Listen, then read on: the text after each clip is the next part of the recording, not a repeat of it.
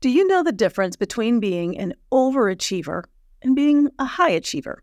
Well, one difference is that overachieving is exhausting.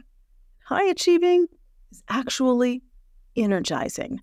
Coming up next on the Successful Women Think Differently podcast, I'm talking about the indicators of overachievement, how to avoid them, and if achievement is important to you, how to achieve at high levels while maintaining a healthy, happy life. If you've landed here on this podcast, then I already know two things about you. One, you've probably already accomplished amazing things. And two, you're interested in learning more about improving your personal level of success. This is the Successful Women Think Differently podcast, and I'm your host, Valorie Burton. I'm a personal and executive coach, best selling author of more than a dozen books, and founder of the Coaching and Positive Psychology Institute. Are you ready to close the gap between where you are now and where you really want to be? Then let's dive into today's episode. My guess is, since you're listening to the Successful Women Think Differently podcast, that you enjoy success, you enjoy achievement, and you probably have already achieved a great deal in your life. Um, maybe people even are so overwhelmed by your achievements that they've called you an overachiever. Maybe you've jokingly called yourself an overachiever. I've certainly done that and at times t- in my life taken on the label of overachiever, but it was actually deserved. I don't consider myself an overachiever anymore, and I'm really grateful for that because overachievement doesn't come from a healthy place. Overachievement uh, is exactly what it sounds like it's too much. And it's not only too much, it's for the wrong reasons, reasons that can leave us not only feeling exhausted, but often feeling depleted, feeling like we're never enough, we're not going to get there. Ugh, I'm going to dive into all of that in just a moment. Um, but I want to also point out that achievement in itself can be a wonderful thing. One of my favorite quotes, and I'm paraphrasing it, it comes from Sir Richard Layard, a British economist um, who simply wrote a book called Happiness that I read years ago. Um, but he said something along these lines. Basically, he says that you know, as as human beings, we need a project. Like we need things to be able to accomplish. And he said, um, you know, just watch children they want to see how high they can jump, how fast they can run. Prod any happy adult, and you will find a project. In other words, we like to achieve, we even in small ways, as human beings, we want to be productive. We want to feel like we are um, testing out what our potential is and we're doing things and, and hopefully we're doing things that are meaningful, that have um, that have impact or that just leave us feeling satisfied because we were able to meet the challenge in front of us.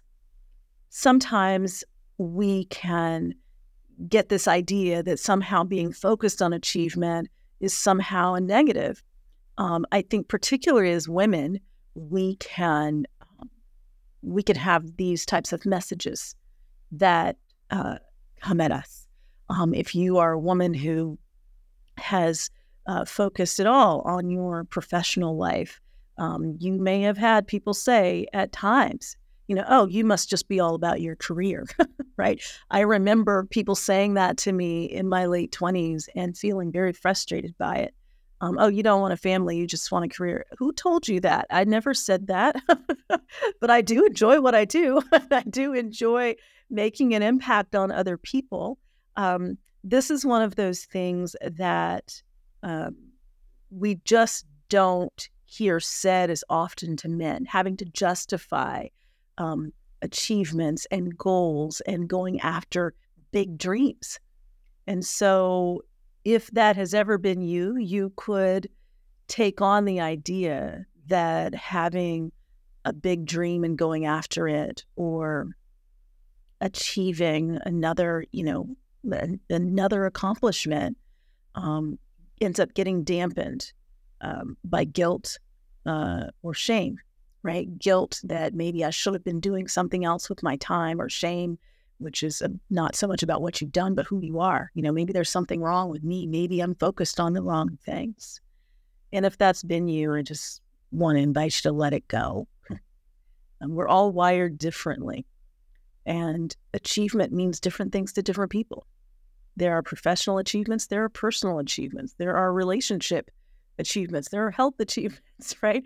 There are all different kinds of ways that achievement shows up.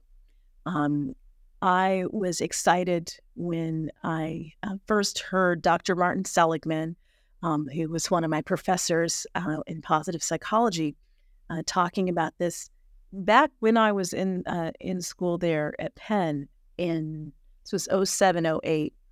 And um, he began really talking about this idea of achievement as one of the pillars of, of, of helping to create happiness for us. That there are certain people for whom that productivity creates this boost of positive emotion. Um, it's not everybody, but as soon as I heard him say that, I was like, that's me. I often joke that sometimes I will add something to my to do list at the end of the day if I didn't put it on at the beginning of the day because I just get joy from checking things off of my list. That's like, I did that. I want credit. Yes. so, you know, a- achievement just helps us feel productive, that we are you know, fruitful in our days and the things that we are doing. We're getting things done. The key is making sure we're getting the right things done, the meaningful things done. So sometimes that means adding things uh, that you normally don't consider achievements onto your goal list, right? So, for example, uh, something that Jeff and I um, recently made a, like a tangible goal was one-on-one time uh, with Alex, and it it doesn't have to be a ton of the one-on-one time, but we each try to be intentional about one-on-one time doing something he likes to do. Typically, that means kicking a soccer ball in the backyard or jumping on the trampoline while he gives me instructions uh, about what I'm supposed to do. Uh, that makes it a fun game for him.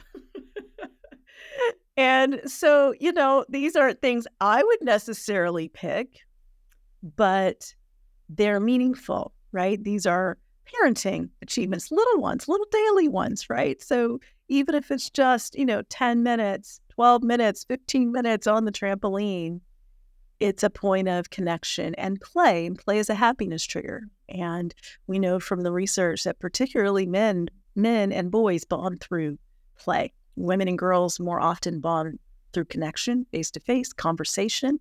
Um, and that's important too. So, by making this a goal, a daily achievement, okay, that feeds into my values uh, of what I'm wanting to do, right? So, when I talk about achievement, I'm not just talking about, you know, going back to school and getting that next degree or the promotion or how much money and revenue your business is generating this year. I'm talking about a full breadth of achievements um, that are meaningful for you. Okay, no judgment on what those are. But let's talk about the difference between overachievement and high achievement. A lot of it has to do with how it ends up causing you to feel and the impact it's having on your life and your relationships. Overachievement is often connected with overcompensation. When you're an overachiever, the finish line always gets pushed out further. You can never do enough. There are never enough achievements. So you could do absolutely phenomenal things, and there is no contentment with that. There is no, I reached the goal and now I feel satisfied. Now, I'm not saying that a high achiever may not set higher goals. What I am saying is that the overachiever, as they get to the finish line, the finish line gets moved out. they never actually get to that place that is, ah, I did it. There's a bit of perfectionism that comes in. And oftentimes, with overcompensation, what we are doing is trying to make up for something, trying to prove something. It literally is compensating more than is necessary for something. So when I say I was an overachiever at one point in my life, yeah, I was. Um, one, I grew up always praised for being like really quick getting through things. I I started school early, I finished early, and then I went through my first year of college and failed uh, academically, failed pretty miserably that first year. Um, and then I lost all this academic confidence. And as a result, um, when I continued uh, in school, I felt like I had to prove something. I felt like I had to compensate for the first year on academic probation. But I would never be able to make up how badly that impacted my GPA. So I came up with a new measure, right? I, I pushed my finish line out. Well, if you finish school fast, right? You you finish high school a year ahead, finish college a year ahead, but here's the thing as I said, when you're overcompensating, you keep push, pushing out the finish line. So I did finish college in three years. Um, I've talked about this on the podcast before. Um, I went to three colleges in three states Colorado, California, and Florida, and graduated in three years at 20. But when you're overcompensating, it's not enough. You've got to push the line out. You can never do enough. So I pushed it out, went straight into graduate school, um, and and finished that, and then was suddenly realizing, what were you doing? what, what were you in a hurry for? Who are you proving this to? Right? There ends up when you're overachieving, there ends up being an emptiness to the achievement. There's not a satisfaction at the end. There is a what was what did I do all of this for? What does this mean now? And so you are missing the journey oftentimes because it's not about the journey at all, which leads me to another um, indicator, which is that oftentimes um, when you're overachieving, you are operating in a fixed mindset. When you fail at something, when you don't do well, you see it as a condemnation on who you are you're not smart. You're not talented. You're not hardworking enough. You're not, you fill in the blank, not good enough in some way. And so you are, let me explain what a fixed mindset is. A, fixed mindset says what uh, talent you have, um, the intelligence you have, it's fixed. There's a finite amount of it. And so if you bump up against a, a challenge that you are having trouble figuring out how to conquer, it's a threat because even though you might consider yourself talented or smart, it feels like you have bumped up against your limitation, right? So, those with a fixed mindset often will um, back away from challenges. Um, they might not even put forth as much effort because they don't really think effort matters as much as how you were just naturally born, right? So if you fail at something, you don't do well at something, whether it's school or something in your career or in a relationship, when you have a fixed mindset, it feels like you're just doomed. It's just a condemnation on who you are. These are your limitations, right? And so you can find yourself trying to defend how smart you are, trying to prove how smart, how uh, talented, um, how worthy, how deserving you are when you have a fixed mindset. Um, those who are high achievers tend to have a growth mindset. Um, they don't feel like they need to prove something. Um, they're not trying to defend their relative position on the ladder of intelligence or the ladder of talent. They actually believe that where they are today is a starting point for growth. And so they are asking the question how does this goal grow me? What am I going to learn if I do this? Right? An overachiever is often concerned what is this goal going to prove about me if I'm not able to reach it? So that might mean you actually set the bar lower um, or that you feel like you have to hide uh, when you fail at something or um, overcompensate to prove that you are worthy, smart, intelligent, etc. All right. Another um, indicator of overachievement is you're often more prone to upward social comparisons, where you're beating yourself up for not measuring up uh, to those that you perceive as doing better uh, than you are. Um, and so you may actually find yourself feeling uh, less valuable than those that you feel are higher achieving. And that is because of another indicator of overachievement. You actually equate achievements with personal value when you overachieve. So, overachievers are looking at the achievement of something as giving them, as a human being, more value. The more achievements, the more deserving I am, the more valuable I am. There is an inherent insecurity that often drives overachievement. And so just noticing, like, what's my motivation here? Which leads me to the last uh, indicator I want to share, which is is your primary motivation extrinsic or intrinsic? Extrinsic or external factors that are motivating you, like a new title, uh, money, possessions, um, you know, whatever it is, that it's something tangible and it's something outside of you. And this isn't necessarily always a negative in terms of motivation, but if it's the primary motivator, um, this can create issues that again tie back to personal value. Intrinsic motivation is what leads us into high achievement. Intrinsic motivation is about you focusing on progress over perfection. So high achievers have a primary motivation that is intrinsic. It's not that there are no in- extrinsic motivations. Sure, uh, more money that's going to lead to uh, you being able to do some things that are meaningful to you. That's there's nothing wrong with that as, as a motivator, right? But what is your primary motivation?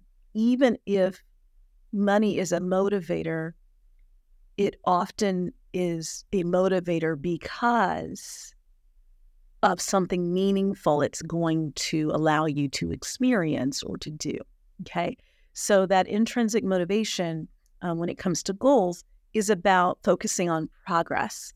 Um, it is about noticing how you're growing and what you're learning in the process. It's progress over perfection. Overachievement is a perfectionism that cannot be met. There's always something more to do. High achievement is, oh, look, I was here and now I've moved forward. I'm two steps further along and I learned something in that. And I'm feeling satisfied and gratified because I'm actually making progress. So, personal growth is often a big part of the focus when you are a high achiever. How am I growing? Um, often, when you're high achieving, you see your personal growth as a responsibility. You see it as a means to achieving your purpose, right? Your unique divine assignments. Um, and so that personal growth is motivating for you. And that's an intrinsic motivator. You enjoy seeing your potential achieved. There is just a joy, a peace, a contentment that comes from that when you're a high achiever. Um, which leads me to this. And another indicator of high achievement is you do things for the pure joy of it. Um, when you are, let's say, you're pursuing a higher level of education or some sort of training, um, you're on cloud nine when you're pursuing it, when you're studying, because you love the subject matter, you love the impact you're able to make through these skills uh, that you're learning. Um, you love the opportunity to serve better as a result of learning more and learning better ways of doing things. So you're doing it for the joy of it. You're doing it because it's something that you feel passionate about. You feel a sense of purpose around it. Another indicator uh, of being a high achiever over a an overachiever goes back to something I said around overachievement, which is for a high achiever, failing is an event, not a condemnation. Failing is a part of the process. And for the high achiever, they expect some amount of failure along the way and it doesn't it doesn't mess them up. They might be disappointed, they might have hoped or thought things were going to go a certain way, but they're not um, shocked by it because they understand that failure is a part the journey to success. Failure is a way to learn. Failure is often a message. There's often an opportunity for growth in it. So when it happens, they see it as like, as a coach, I see it as a coaching opportunity. What did I learn from this? Uh, what is this experience showing me that perhaps I wouldn't have seen without the failure? That's it. They think differently in the face of a failure. And it's an event, it's not a condemnation. It's something that happened. It doesn't define who they are. It's a big difference. I failed is not the same as I am a failure. Key distinction. And then lastly, when you're a high achiever, your approach is balanced. Um, you're not wearing yourself out.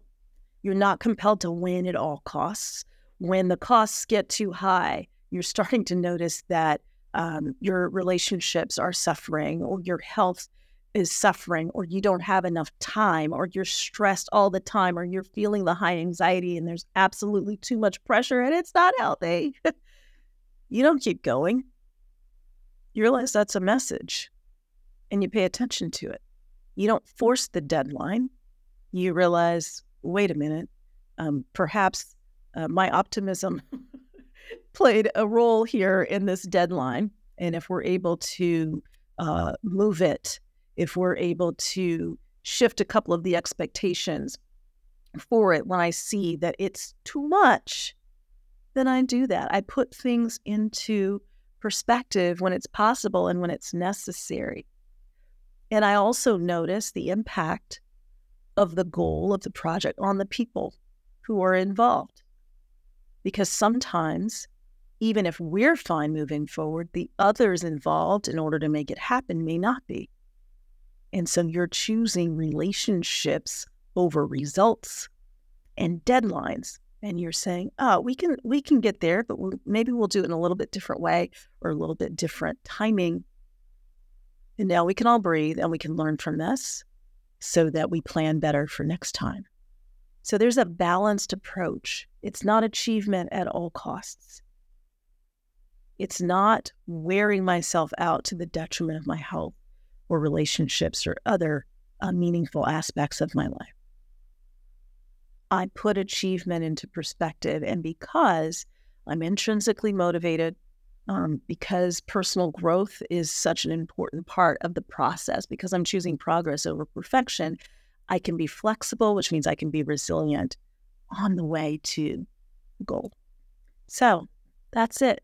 Difference between overachievers and high achievers. If you recognized yourself here, uh, maybe you recognize some of the overachievement. It's an opportunity to reflect and to say, what might I be compensating for?